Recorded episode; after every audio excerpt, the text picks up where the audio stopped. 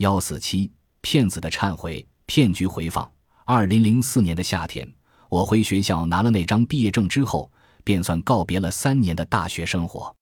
在学校所在的城市瞎逛半年之后，仍然是一无是处，没有找到工作，也没有收入来源。未来的出路在哪里，我根本就不知道。正在苦恼之际，在南方淘金回来的表兄对我说，南方的机会大一些，不如到南方去闯一闯，说不定会闯出一番事业来。就这样，我便来到了广州这座美丽的城市，成了千千万万打工者中的一员。然而，这座美丽的城市并不欢迎像我这样一无技术、二无经验的外来工。在忙碌奔波了半个月，几乎为找不到工作而绝望时，我发现了一张令人怦然心动的招聘广告。我想也来不及多想，便按照广告上的地址找到位于市中心繁华地段的城城大厦28层一室。幸运的是，我没费任何力气就被这家广州实业有限公司聘为美工。在交了50元报名存档费、300元工作押金后，第二天我就正式成了该公司的一名工。上班开始，我满怀热情，满怀希望，把全身心都投入到本职工作之中。可是过了几天，我便感到奇怪，公司经理为什么每天都让我写招聘海报？公司每天都有那么多人来应聘，为什么总是招不够呢？经过详细了解，我才知道，原来这家公司竟是挂羊头卖狗肉的骗子公司。公司虽有正规的企业法人营业执照和税务登记证，营业执照上的经营范围是兴办实业，包括国内商业、物资供销业。但公司只有一家实体，是一家专门替别人装配工放机的电子公司。电子公司人不多，就几10号人，有货做他们就是工人，没货做时他们和我同样是骗子一个。大多数求职者都有这样一种心理，认为直接所不可信，而劳动局下属的人才市场一定不会骗人。然而恰是这样中了我们老总的圈套。10天半月，我们公司就要到人才市场去招聘，由我负责写海报，老总观察着每个求职者，我们专盯着那些刚毕业的中专生或技校生，因为其他公司或工厂都只要熟手，而我们则专招生手。这样一来，前来面试的人就特别多。我们在问完简单的问题和看了详细的籍贯之后，便认为面试合格，叫求职者某日或某个时间到公司参加考试。老总怕同一个地方的人一起行动，所以招的人都是来自五湖四海，绝对没有同一个地方的。由于考试每人必须交纳20元的试卷费和10件操作费，公司老总怕求职者认为人多录取机会少，就把每10人的考试时间错开来。这样一来，使求职者误认为人少录取机会大的心理，而不在乎那区区20元钱。为了赚更多的20元，公司在招工时都扩增名额，明明只需10人，但在招聘时却写100人，而面试合格的往往有200人之多。这200人当中，起码有180人来参加考试。电子公司赚钱的窍门则更绝，要进入电子公司工作，得交200元工具保管费。交了钱后，每个员工都会得到厂里从街边买回的一件1元的劣质工具，这些工具必须保用半年，否则每损坏一件扣除10元。公司发的厂服必须保持干净，不干净者每次罚5元，不许破烂，否则每件厂服扣50元。老总从不会炒工人的鱿鱼，他会让他们帮他干活，赚了钱之后不会带走一分钱，而自己辞工离去。这边有人走，那边又到市场去招聘，公司就这样周而复始地赚求职者的钱。本来当我知道公司的内幕后，很想一走了之，然而自己交的那350元不能退回，于心不甘。再加上老总许诺每月给我1000元底薪，另外加发奖金，我挡不住这高薪的诱惑。1000多块呀，那可是家乡半年多的收入。最终我还是留了下来。说实在，我这人还是颇有一点小聪明的，对每项工作都能很快领悟要领，掌握实质。再加上我对美术有一种与生俱来的天赋，使我如鱼得水。我做美工时，把放置室外的招聘海报设计得非常别致和独树一帜，在语言文字上也下了很大功夫。经过精心策划的广告颇具鼓动性和诱惑力，这使得公司的业务量有了大幅度增加。美工做了2个月，老总就将我提升为业务主任，主要负责公司的广告策划和对员工的管理。为了报答老总的知遇之恩，我对公司进行大刀阔斧的改革。我知道公司要想赚更多的钱，就必须经常去人才市场招工，去人才市场多了也会让人怀疑，所以我就让一些员工去派单。派单其实就是上街派发广告，给他们划分责任区域，落实工作责任，规定行走路线，将公司的效益和他们的工资待遇挂钩考核，1周结一次工资，提高派单员的工作积极性与主观能动性。在我的管理下，派单员的派单效果大大的增强，被广告蒙骗前来应聘的人员呈几何级增长，公司的经济效益也不言而喻了。老总很赏识我的才能，今年9月便将我提升为公司经理。然而，只有我才清楚这个经理是一个什么样的角色，我只不过是老总攥在手中的挡箭牌，是老总可以用来为他赚钱的一台机器。吩咐我以后多想办法，多加小心，并耐心地向我传授了许多高招妙计。我才知道，做一名骗子公司的经理也不是那么简单的事情。而且一旦有求职者发觉受骗上当找你退款，找你赔偿损失时，你必须事先有通盘的考虑，事先想好应对的办法，否则稍有不慎，麻烦事就多了。从此我吸取了很多教训，做事比以前细致周密多了，在骗人的方法和技巧上有了很大的进步。偶尔我也能达到老总所说的那种最高境界，把人家的钱骗了，还有人家对你说声谢谢。10月中旬，一位刚从内地来广州的四川人刘 X 到我们公司应聘公关先生，前台接待小姐将这种特殊职业闪烁其词地做了一大番介绍，基本上把他说动了心。他也极想尝试一下这富有挑战性的工作，但就是不愿先交纳1000元的入场管理费。眼看到嘴的肥肉溜了，老总于心不甘，又示意我再跟他谈谈。等到刘 X 从办公室出来，我马上用四川话跟他套近乎：老乡，情况怎样？不知是乡音打动了他，还是其他原因，他几乎未加考虑就跟我一同进了经理室。从刚才他的一举一动，我知道他很精明，不是那么轻易就能够入套的角色，所以先根本不谈他应聘工作的事，而是先聊家乡的情况。然后很真诚的、很关心的对他说：出来广州一定要多加小心，这里骗人的陷阱很多，稍不注意就会掉进去。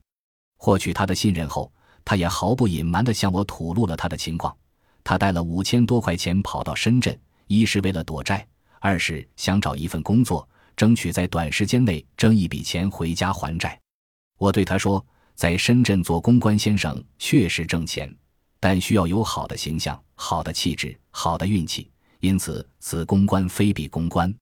然后我又给他编了几个某某公关先生被富婆包起来，1月能挣2万元的小费的故事，说的他心惊摇荡，点头称是。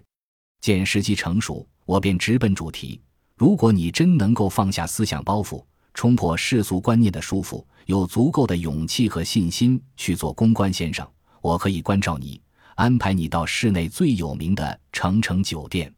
这是一家5星级酒店，档次高，富婆多，挣钱特别容易。不过这里入场管理费挺高，需一次性交纳全年的管理费5000元。见他面露难色，我立即补充道：你刚到深圳，带的钱不多，要你一下子交5000元肯定有困难。作为老乡，我可以帮你。那间酒店的公关部经理跟我关系不错，我可以和他通融一下，让你先交30%，剩下的70%以后再交。说了几声谢谢，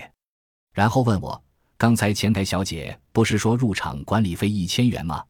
我答：没错，1000元也行，但不是安排这家酒店，而是城夜总会，那里生意不好，可能10天半月做不上台，而且小费特别低，挣不了钱，就是交上1000块钱入场管理费你也不划算。刘 X 稍稍犹豫了一下，说，我相信你，听你的。说完便掏出2000块钱交给我，并另外给我100元小意思，让我多多关照。我也表现得非常够意思，马上打通程程酒店经理袁程程的手机，虚情假意在袁程程的面前为刘 IX 说了一大堆好话。其实袁程程并非公关部经理，他只不过是与程程酒店一个经理很熟络，经常进出酒店较方便而已。我与他纯粹是场双簧，事成之后公司要与他3期分成的。刘 X 被袁某带走后大约1个星期，打电话告诉我，这家夜总会档次太高，富婆虽多但他一个也没抠上，他也没有了信心，让我重新给他安排一个工作。我说，你就干脆学桑拿按摩吧，学会以后1个月也能挣5、6000块钱。于是第2天一大早，刘 IX 便来到我办公室，交给我1000块钱。我二话没说，立即找了一位业务员将他送到桑拿中心去。至于他到桑拿中心能学到什么名堂，能不能上岗，那已经不是我的事了，桑拿中心会搞定的，因为这家桑拿中心是我们的友好单位，很早就串通好了。干骗人的勾当，我自己也觉得很不道德，良心上常常过不去，但似乎又总能为自己开脱。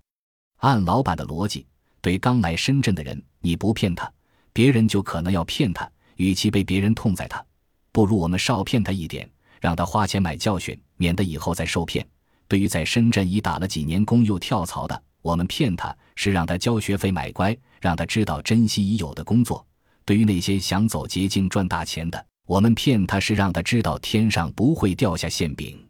我们骗他们其实是在帮他们。按照我自己的逻辑，我本质不坏，骗人是逼不得已，是为了自己生存。给老板打工就要为老板负责，老板安排我做的事，我就应该做好。骗人能够给自己增长见识，能够锻炼思维与口才。骗人骗多了，心里觉得不踏实。我常常在晚上做噩梦，梦见被那些受骗者追杀，梦见被公安人员追捕。我几次想跳出泥潭，但关键时刻下不了决心。最终让我下定决心咸手不干的是一位年仅18岁的惠州女孩阿玉。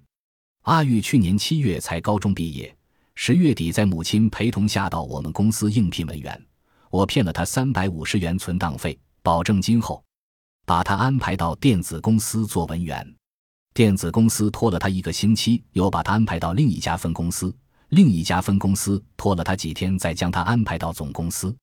就这样，分公司、总公司像踢足球一样将他踢来踢去，1个多月时间也没有找到一项实际的工作，反让他白白花去了几百块的车旅费。12月初，他找到我要求退款，我以他不服从公司安排，自愿放弃应聘职位为由，只退还他30%的工作保证金。阿玉流着伤心的眼泪离开我办公室时，留给我一份报纸。当时我并未在意，等他走后打开一看，才感受到内心的震动。这是份《南方都市报》《百姓周刊》上刊载了2个骗子撰写的忏悔文章，一篇叫《招工内幕》，合法工厂靠招工赚钱；另一篇叫《放下屠刀》。阿玉在2篇文章的空白处写下了很多旁注。如果当初我读了这样的文章，就不会掉进骗子精心设下的圈套了。父母给我的血汗钱被我不明不白地葬送到狼的口中。我感到最悲哀的是，一走出校门就被骗子所骗，让我首先看到了社会悲哀丑陋的一面。无耻的骗子们给社会文明蒙上了一层黑纱，玷污了这座美丽的城市，你们终将受到大众的谴责，良心的谴责。骗子最终会得到什么报应？被雷劈死，被车撞死，五马分尸，打入18层地狱都有可能。总之是骗子就会一辈子不得安宁。那天晚上我失眠了，第2天一上班，我就向老总交了一份辞职报告。老总没有过多地追问理由，只是让我再坚持上几天班，12月16日晚上给我结算工资。16日傍晚，老总将公司的营业收入进腰包后，就再也不见他的踪影，打他手机，关机，扣机也停机。我赶紧到他办公室一看，发现挂在墙上的营业执照和税务登记证不见了，我预感到情况不妙。我惊出一身冷汗，什么东西也不敢带，偷偷地溜出公司大门，逃到远离市区的一位朋友处躲藏起来。第二天，我让朋友去打听情况，朋友回来告诉我，老总跑了，众多的求职者在公司大门外闹事，公司也被司法机关查封了。真没想到，死心塌地为老总骗取昧心钱，最终连我也一同被老总骗了。几千元工资没拿到不说，连回家的路费都没有，更不敢在外抛头露面找工作。这就是我作为一名骗子打工仔的下场。骗术揭秘，现在社会上毕业的大学生是越来越多，每个人都在为找工作而四处奔波，只要有简历就投，有要面试的就去，大家都为工作而疯狂，不惜一切代价。这正好正中了一些社会上不法商人的心理，这样他们不仅可以找到廉价的劳动力，而且还可以利用各种名目来收取各种费用，比如说交什么报名费呀、考试试卷费、押金呀等等。其实许多公司只不过就那么一两个办公室来骗这些刚出校门的学生，所以大家在找工作时一定要认真核实一下公司的实际情况，不要太盲目，以防让自己受到不该有的伤害。骗局违法，此案属典型的诈骗行为。